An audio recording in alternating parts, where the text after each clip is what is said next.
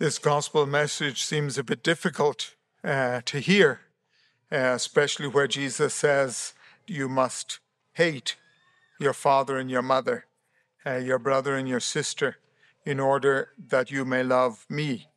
But if we take a proper look and try to understand well what Jesus means here, we'll discover that it corresponds indeed to the very depths of the truth that the Lord has placed in our hearts when He made us in His image and likeness. This is why we recognize the truth, and this is why we're uncomfortable when we hear someone insisting on something false, and when we delight when we hear someone speak the truth clearly and freely, because we're made in the image and likeness of God. But let's understand here exactly what Jesus is speaking about. And the opening prayer of the Mass is very helpful this week to understanding this because we ask the Lord for two gifts. Jesus told us that the gifts that he would give us was a hundredfold here on earth and eternal life. And in the opening prayer of the Mass, we ask for two slightly different gifts. At least it appears that they're slightly different at first glance, because we ask for freedom. We ask for the gift of freedom, that on those who love the Lord, you may bestow true freedom. And we ask for uh, an eternal reward. We ask for an eternal inheritance. So the second two are quite clear.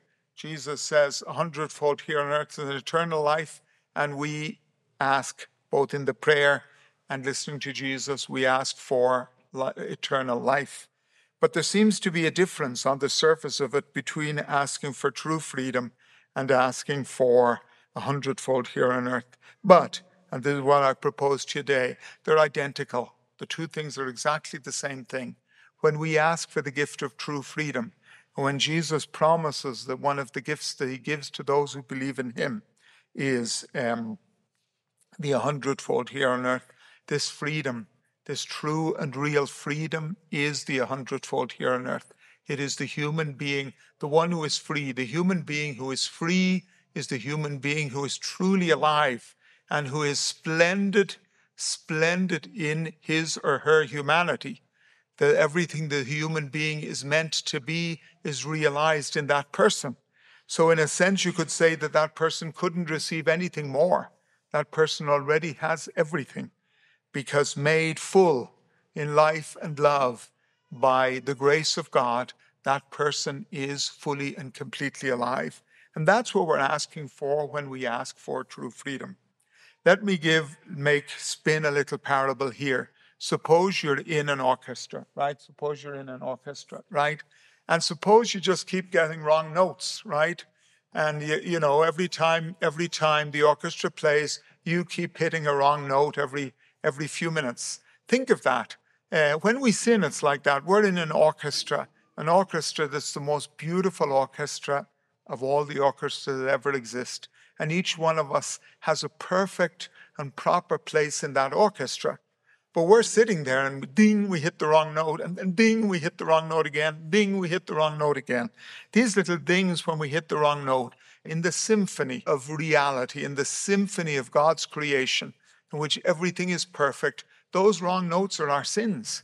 Those wrong notes are the sins that we commit because in them we in some way, we take away from the beauty of what God is doing. We take away from the beauty of the world. We take away from the beauty of the life of the church, which is his kingdom being built in the world. If we came out afterwards, after the concert, and we're sitting there, we'd probably be very glum and down because how, how do, why do I keep getting it wrong? Why do I keep hitting those wrong notes? And you would love, you would love to be able to hit always the right note. You'd love to be able to be absolutely right and perfect in time and in note and in everything. You'd like it just to be perfect, but you can't quite make it perfect. You can't quite keep hitting the right note. And therefore, you keep having this sense that there's something standing between you and being truly a member of the orchestra, being truly integrated into the orchestra, being fully a full participant in generating that beauty of the symphony that's meant to be emerging. And you want and you desire and you hunger for that. I wish that I would not make any mistakes. I wish that I would not keep hitting the wrong note, right? So, this little parable, it only goes so far, but it does help us to understand that when we ask for freedom, we're not asking ultimately for the social or political freedom which we as a country have the perception that we kind of have an edge over most of the other countries in the world on being able to have this freedom. But we're asking for something much deeper than that, something more than that. That what we seek in our political freedom is, in some sense, the very most surface level of what that freedom for which the human being is made for. The human being is made for a great freedom. The human being is made to be completely and totally free. In very common language, when we're speaking about it, and somebody said, Well, what's freedom? You know, maybe a teenager in high school or something might ask, I know, I know, I know. And I'd say, being able to do whatever you want whenever you want, right? Whatever you want, whenever you want. That's what I call freedom, right? And that's not very far from the mark. That kid who gives that simple answer, being able to do what you want when you want, is not far from the mark.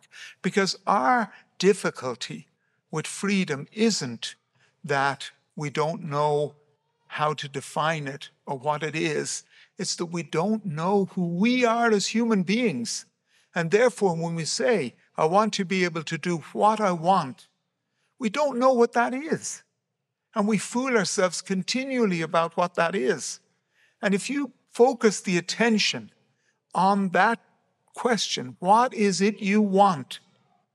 So we said, be able to do what you want when you want. What do you want? And this is a great and a beautiful meditation that we should all engage in. What do you want? What do you want? And I assure you, because I know it in myself, I'm a human being, you are human beings, and I know how the human being works from the inside because I am one of them, right? I can assure you that what we want is to be in the orchestra, always hitting the right note.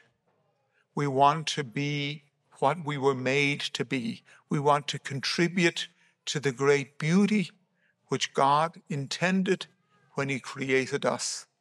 That's what we ultimately want. We express that in a barrage of little desires, of little desires, that we, instead of allowing that great yearning hunger that's at the root of each one of us, instead of allowing that, that hunger to express itself in its true nature, we allow it to express itself in a hunger for all sorts of things, a hunger for all sorts of things. This is what Jesus is telling us. Jesus is telling us that we need to be attentive to what it is we want. What it is we want. I don't know if you can get my point, but I really propose to you to think what do I want? If you could truly and really have anything you want, you know the famous you get three wishes and you can get ask for whatever wish you want. Um, what would you ask for? If you had one wish, one wish, what would you ask for? Really, really, truly, and totally in your humanity, what would you want? What would you want? Well, as we've often quoted from here, we'll quote once again, it's St. Augustine's famous phrase, You have made us for yourself, O Lord, and we cannot find peace until we find it in you. And that's why Jesus says the things he says in the gospel about preferring, profoundly preferring our relationship with God than anything else, even those who are dearest and most beloved by us, even our very selves, Jesus says, which proves that he's talking in a deep way here. Because he says, you must hate your very self. But he doesn't mean you must hate your very self in the sense that you must hold your very self in opprobrium. What he means is you must prefer everything, everything. You must prefer Him to everything. To everything. Because that's what we want. That's what we want. And that, my friends, is why Jesus has come. Jesus came into the world so that we might have what we want. And the way we get what we want is through Him, through Him, with Him, and in Him, as we say at the end of the Eucharistic prayer. The only way that you and I, as human beings, can be truly free, truly free, and that's what the prayer says, and we'll be reading it all week this week, that to those who love you, you might give the gift of true freedom. The only way we can have that true freedom is through, with, and in Christ. And for that reason, my friends, we Catholics sitting here in the pew on Sunday morning, we're the most profoundly reasonable and rational people in the world. We're not some flying off spiritual people who've kind of lost uh, our keenness and our interest in the world. No, we have the keenest, most deliberate, most critically uh, true. We are the ones who affirm most critically, most forcefully, and most truly what is real and true. Because we, my friends, are here for what it is ultimately that each and every human being, by our very nature, wants. And we are here for uh, the victory of Christ, which is the victory of humanity, which is to be truly human. We are here for this.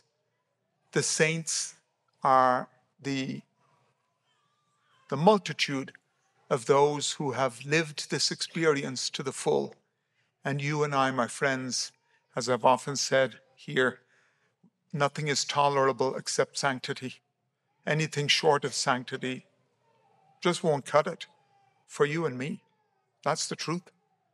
So let us, on humble knee, ask the Lord to realize in us uh, sanctity, to realize in us true freedom, to realize in us the hundredfold here on earth, uh, to realize the fullness of our humanity.